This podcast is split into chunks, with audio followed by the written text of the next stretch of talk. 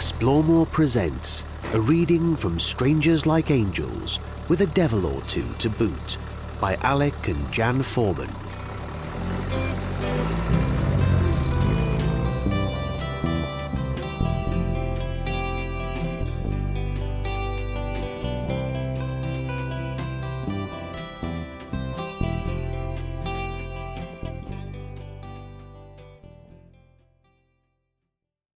Chapter 25 Afghan Encounters 19th to the 20th of September 1977 Afghanistan I woke up with that tingly, excited feeling in my tummy, knowing that we were off on a fresh adventure, rather like crossing the Sahara, full of uncertainties and possible danger. We would be driving an estimated 900 miles across the central route, through the Hindu Kush from Herat to Kabul. So, are we all set? Alec asked the convoy team at 8.30. Sure, let's go, called Simon. Bien sûr, allons-y, affirmed Jean-Luc. Our Land Rover led the way out of town, followed by the Swiss and backed up by the other Brits.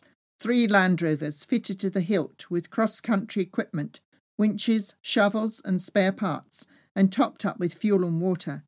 We looked pretty cool as our convoy drove out of Herat and headed south along the Russian built concrete road. The trees lined the road in salute as we proudly went by. The miles were clocking up very nicely as we zipped along, enjoying the buzz of anticipation.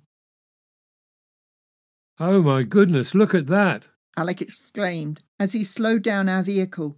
In the corner of his wing mirror, he had seen a black object racing diagonally forward from behind. He pulled onto the side of the road and we climbed out, just as Jean Luc and Martine's vehicle tucked in behind us. We were aghast to see Simon and Rose's crippled Land Rover bearing down on its left front brake drum, scoring a groove in the concrete as it skid along. It came to a sizzling halt, looking dejected and shameful. Its left front wheel had since rolled away into the scrubland until it toppled over and lay flat and still. Are you all right? I shouted as we all ran to Simon and Rose's aid. We found them shaken and bruised, but fortunately nothing more. Damn, said Simon. I knew I should have checked and tightened those wheel nuts again this morning. I was so eager to be away that I forgot. It's all right, Simon. We're not hurt. It's okay said Rose. Are you crazy? shouted Simon. This is the last thing we need. What are we going to do now? Alec offered a practical solution. I'll go and retrieve the wheel, whilst you all look for the wheel nuts. Amazingly, every one of the five nuts were found within a short distance of each other. The wheel was soon refitted firmly to the ailing Land Rover, and we continued on along the main road. We soon reached the dirt track on the left that we had been looking for, opposite a signpost on the right to Shindand. It was an endless track, going on and on and on, past several villages, until we stopped at one that had fuel, a hand pump attached to a 45 gallon drum of petrol. We all promptly topped up our tanks and jerry cans again. Simon inquired where it might be possible to buy a new brake drum to replace their damaged one. None of us was surprised with what he discovered. He and Rose needed to return to the main road and continue driving south to Kabul via Kandahar. Our convoy was down to two vehicles.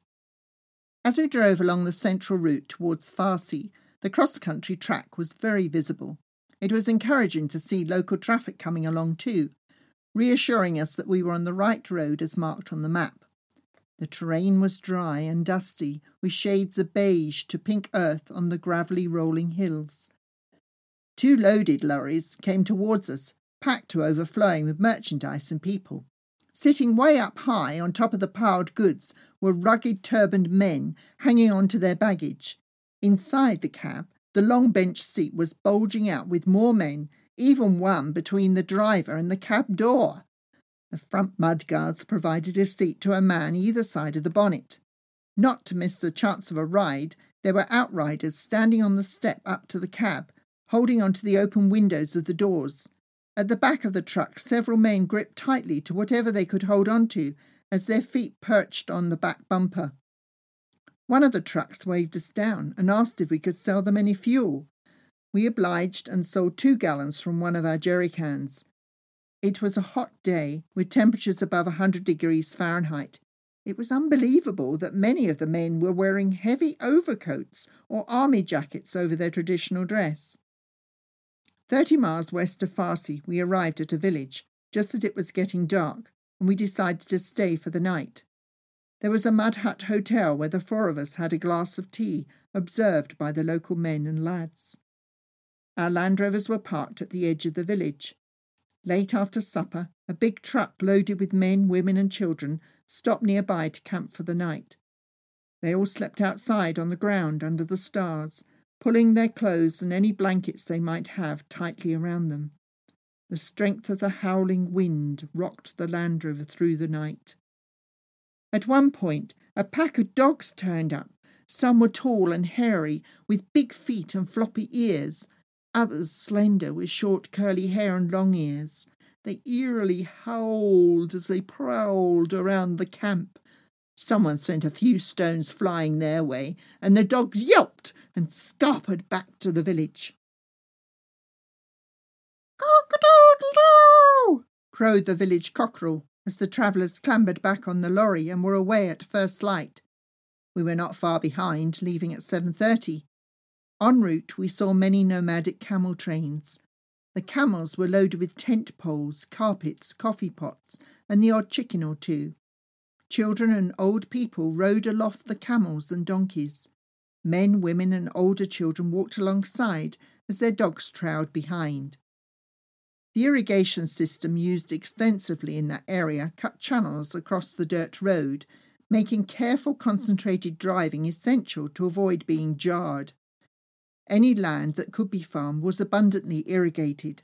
The fields of golden corn were being harvested by hand using a sickle and stick, then gathered into a pile on the ground. Five cows trampled around and around on the sheaves of corn, releasing the grains of wheat. Every so often we passed by a graveyard. Each grave was denoted by a pile of stones covering the earth, with a larger stone at each end. New graves had leafy branches from a tree stuck in the ground, top and bottom. Tied onto the branches were strips of material fluttering in the breeze. Cattle horns and china pots were displayed on some of the graves. Our 100 mile drive of the day went well, and it was good to chat with Jean Luc and Martine at natural stops along the way. We drove through stunning valleys, passes, and gorges. We saw many nomadic encampments with black tents pitched and fires glowing brightly where the women were cooking. Children ran to the roadside, waving excitedly to welcome us. We waved back with joy. Going through Tuluk en route to Sabrak, the night was drawing in, so we stopped at the next village. Three men approached our parked vehicles, and we asked through sign language if we could stay there for the night. They amicably agreed, and there soon gathered an intrigued crowd of locals watching us. They were fascinated when we put up our extending roof. I was busy with taking the cooker, kettle, and other stuff out of the cupboards, ready to prepare the dinner. I pumped water to make it flow out of the tap on top of the worktop as I filled the kettle. Alec was doing an all round check of the vehicle, including the air pressure in the tyres. Jean Luc and Martine were doing the same in their vehicle. We were putting on quite the show, and our audience chatted excitedly as they commented to one another about our curious antics. Then a man called my attention to come out to see his wife.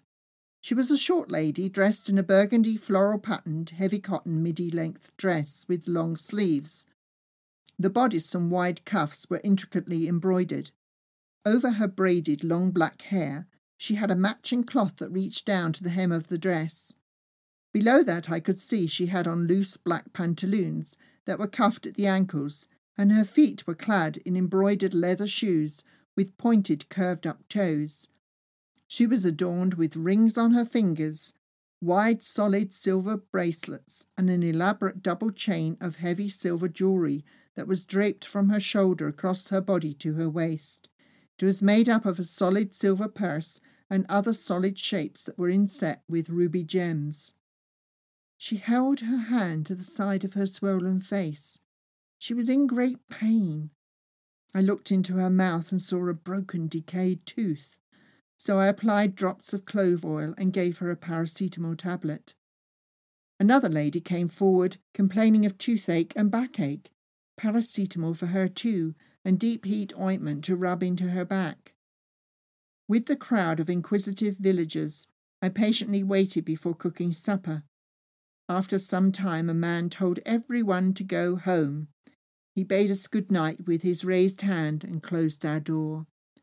I cooked, we ate, and after a game of Scrabble, we organised our bed and settled down to sleep. That night, another howling dog pack was on patrol. Total distance driven 25,025 miles.